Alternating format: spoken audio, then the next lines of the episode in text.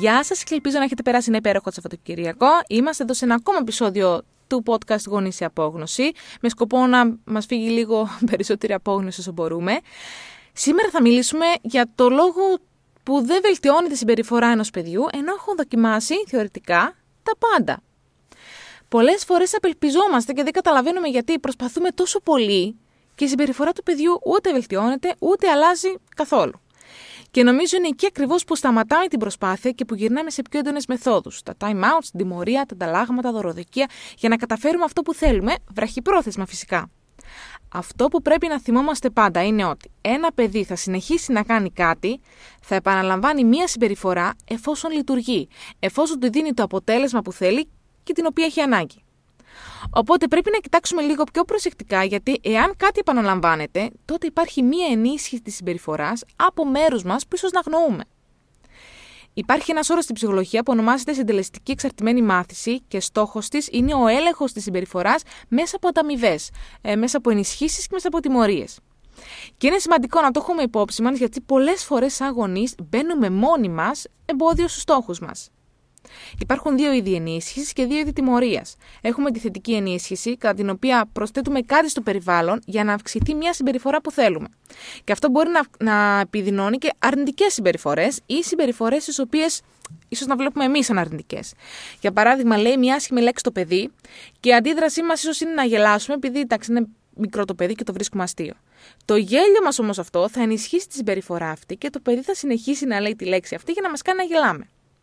Με αυτόν τον τρόπο ενισχύουμε άθελά μας πολλές συμπεριφορές, τις οποίες θέλουμε να μειώσουμε ή να σταματήσουμε εντελώς. Μετά έχουμε την αρνητική ενίσχυση, κατά την οποία αφαιρούμε κάτι από το περιβάλλον για να ενισχύσουμε μια συμπεριφορά. Και σκεφτεί λίγο το αυτοκίνητο που εάν μπεις μέσα και δεν βάλεις ζώνη, ξεκινά και κάνει αυτόν τον ενοχλητικό το θόρυβο μέχρι να βάλεις τη ζώνη σου. Και μόλις τη βάλει, μόλις τη βάζεις, σταματάει. Οπότε η ενίσχυση, είτε είναι θετική είτε είναι αρνητική, ενδυναμώνει μια συμπεριφορά. Οι τιμωρίες τώρα αποδυναμώνουν μια συμπεριφορά, αλλά δεν υποδεικνύουν ποια είναι η σωστή, ποια είναι η αποδεκτή συμπεριφορά. Γι' αυτό και είμαστε ενάντια σε όλες τις μορφές τιμωρίας, γιατί δεν μαθαίνουν τίποτα σε ένα παιδί. Αποκλειστικός στόχος της τιμωρίας είναι να κάνει ένα παιδί να νιώσει άσχημα, με την ελπίδα ότι θα σταματήσει να συμπεριφέρεται με τον τρόπο που συμπεριφέρεται. Και σε αυτό περιλαμβάνεται και η σωματική τιμωρία, αλλά και το να στερήσουμε κάτι από ένα παιδί, δηλαδή μια εκδρομή, μια βόλτα, ε, για να του δώσουμε ένα μάθημα. Πάντα εισαγωγικά αυτό, έτσι, το να του δώσουμε ένα μάθημα. Γιατί ένα παιδί που νιώθει άσχημα δεν είναι σε θέση να μάθει τίποτα. Γνωρίζουμε επίσης ότι η ενίσχυση λειτουργεί καλύτερα από τις τιμωρίες, αλλά τι συμβαίνει όταν άθελά μας ενισχύουμε τις λάθος συμπεριφορές; Εδώ θέλουμε να κοιτάξουμε λίγο με ειλικρίνεια την αλληλεπίδρασή μας με το παιδί, γιατί αν το παιδί παίρνει κάποιο είδους ενίσχυση, τότε θα συνεχίσει να συμπεριφέρεται με τον ίδιο τρόπο. Φυσικά, εδώ να πω ότι δεν είναι όλα μαύρο-άσπρο και κάποιες συμπεριφορές είναι ένστικτα και είναι συμπεριφορές που το παιδί χρειάζεται να κάνει για να αναπτυχθεί σωστά. Σκοπός μας δεν είναι να ενισχύσουμε ή να αποδυναμώσουμε συγκεκριμένες συμπεριφορές μόνες τους, αλλά να βοηθήσουμε το παιδί να ικανοποιήσει τις ανάγκες του με σωστό τρόπο, με τρόπο αποδεκτό.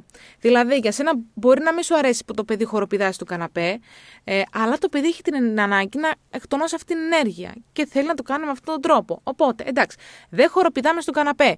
Τι μπορεί να κάνει, πού μπορεί να χοροπηδήσει, πώς μπορούμε να συναντήσουμε το παιδί στη μέση και να το κάνουμε να συνεργαστεί, να το βοηθήσουμε.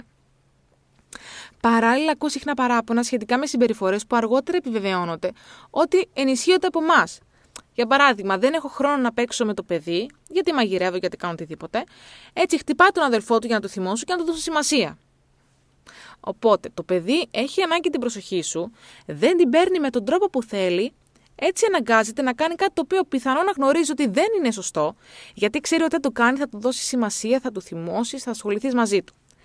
Η ανάγκη ενός παιδιού να έχει την προσοχή μας, δηλαδή και γι' αυτό έρχεται και λίγο η αγάπη μαζί μας, είναι τόσο βαθιά, είναι τόσο βαθύ αυτό το ένστικτο, που αν ένα παιδί δεν παίρνει σημασία με θετικό τρόπο, αν δεν το αφιερώνουμε χρόνο, τότε θα τη διεκδικήσει με αρνητικό τρόπο. Και κάπως έτσι ενισχύουμε αθελά μας συμπεριφορές που θέλουμε να αποδυναμώσουμε. Αν συνταγκώσεις το παιδί και εσύ αντιδράσεις έντονα, τότε μόλις του έχεις δώσει ένα καινούριο παιχνίδι.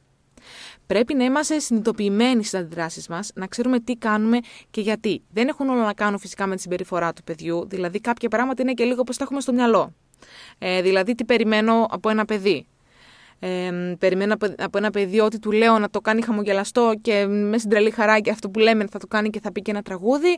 Περιμένω το παιδί να, να τα κάνει όλα σωστά, να μην κάνει ποτέ λάθος, να μην κάνει ποτέ ζημιές, να μην κάνει ποτέ, ε, να μην λερώνει ποτέ είναι λίγο μη ρεαλιστικά αυτά τα, αυτές οι ιδέες, αυτές οι προσδοκίες, οπότε αρχικά πρέπει να τις προσαρμόσουμε λίγο στα ρεαλιστικά δεδομένα. Δηλαδή δεν μπορώ να περιμένω συγκεκριμένα πράγματα από ένα παιδί και όταν τα κάνει αυτό, αυτά τα πράγματα πολύ φυσιολογικά ένα παιδί, τότε ξεκινάω και λέω ότι ξέρεις προσπαθώ και δεν βελτιώνεται με τίποτα. Και κάποιες φορές πρέπει να αλλάξουμε τον τρόπο που σκεφτόμαστε το ε, τι, πώς το έχουμε στο μυαλό μου το λειτουργεί αυτό και το δουλεύει αυτό. Δηλαδή, θα, θα πω του παιδιού κάτι και θα το κάνει χωρίς παράπονο. Εντάξει, κάποιες φορές γίνεται αυτό. Κάποιες φορές για να γίνει όμως αυτό, ε, πρέπει πρώτα. Ε, είναι αυτό που λέγω να σπάσω το πνεύμα του παιδιού. Δηλαδή, να το κάνω να μην έχει καθόλου ε, γνώμη και να υπακούει αυτό. Αυτό θέλω μακροπρόθεσμα; Όχι. Ένας άλλος λόγος στον οποίο η συμπεριφορά του παιδιού δεν αλλάζει είναι γιατί δεν είμαστε εμείς σταθεροί στις αντιδράσεις μας. Δεν μπορεί δηλαδή το παιδί να προβλέψει με επιτυχία το πώς θα αντιδράσουμε σε κάθε περίσταση. Γενικά λένε ότι χρειάζονται 66 μέρες για να σχηματιστεί μια νέα συνήθεια. Οπότε μην περιμένεις να είσαι σταθερός για δύο μέρες και η συμπεριφορά του παιδιού να αλλάξει αμέσως. Χρειάζεται χρόνο και ειδικά για ένα παιδί το οποίο δεν έχει μεγαλώσει με αυτόν τον τρόπο. Πρέπει το παιδί πάντα να μπορεί να στηριχτεί στις αντιδράσεις σου. Τι εννοώ; Τη Δευτέρα το παιδί ζητάει να δει άλλο ένα επεισόδιο στην τηλεόραση και του λες όχι, γιατί αυτό είναι το όριό μας κλείνει την τηλεόραση και του υπενθυμίσει ότι βλέπουμε μόνο ένα επεισόδιο την ημέρα. Την Τρίτη, επειδή έχει να κάνεις δουλειά και είσαι λίγο κουρασμένη ή κουρασμένος, και το παιδί σου ζητάει δεύτερο επεισόδιο και λες: Όχι, το παιδί διαμαρτύρεται και εσύ δέχεσαι, γιατί θα σε βοηθήσει και εσύ να ολοκληρώσεις τη δουλειά σου. Την Τετάρτη το παιδί ζητάει πάλι δεύτερο επεισόδιο, γιατί χθες το άφησες. Αυτή τη φορά το αφήνεις χωρίς δεύτερη κουβέντα. Και την Πέμπτη, όταν ζητάει δεύτερο επεισόδιο και δεν δέχεσαι με τίποτα, έχεις ένα πολύ πολύ έντονο ξέσπασμα. Και αναρωτιέσαι γιατί το κάνει αυτό, εφόσον υπάρχουν τα ωριά μας.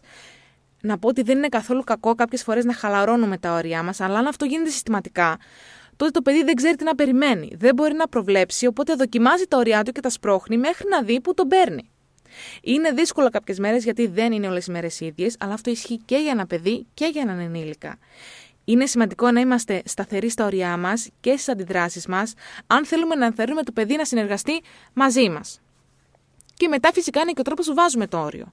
Πρέπει να γίνεται με σεβασμό προς το παιδί, ήρεμα, χωρίς φωνές, με κατανόηση, με ενσυναίσθηση, ε, χωρίς τιμωρίες, χωρίς να κάνουμε το παιδί να νιώθει άσχημα. Πρέπει να μάθουμε να ανταποκρινόμαστε στη συμπεριφορά του παιδιού και σε αυτά που έχει ανάγκη και όχι να αντιδρούμε. Υπάρχει μια πολύ μεγάλη διαφορά γιατί όταν αντιδρώ, τότε αντιδρώ με αυτό που βλέπω ακριβώς μπροστά μου. Όταν ανταποκρίνομαι, τότε προσπαθώ και λίγο να δω τι κρύβεται από κάτω και πώς μπορώ εγώ να ικανοποιήσω αυτή την ανάγκη του παιδιού αυτή τη στιγμή.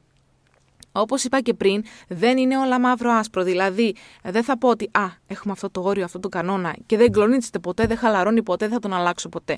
Κάποιες φορές είναι εντάξει. Είναι σημαντικό όμως να υπάρχει γενικά μία σταθερότητα. Οπότε ελπίζω να σε έχω βοηθήσει με αυτό το επεισόδιο, να, να, να βρει λίγο κάποιους λόγους για τους οποίους ίσως να μην βελτιώνει τη συμπεριφορά του παιδιού σου, ίσως να μην το βλέπεις ρεαλιστικά, ίσως ε, να το ενισχύει χωρίς να το καταλαβαίνεις, ίσως ακόμα αυτό που είπαμε εμείς, να μην το κάνεις με τον σωστό τρόπο, να μην έχεις σταθερά όρια. Αν χρειαστείς βοήθεια σχετικά με τα όρια, έχω ένα υπέροχο ε, σεμινάριο, το οποίο μπορείς να βρεις τεροχρονισμένο ε, με όλο το υλικό και να το δεις στο δικό σου χρόνο, στο δικό σου χώρο, όπως φυσικά και τη σχολή γονέων. Ελπίζω να βρεις το επεισόδιο βοηθητικό και ενδιαφέρον ε, και θα χαρούμε πάρα πολύ να, να ακούσω τη γνώμη σου σε ένα review. Σε ευχαριστώ πολύ. Θα τα πούμε την άλλη Τρίτη.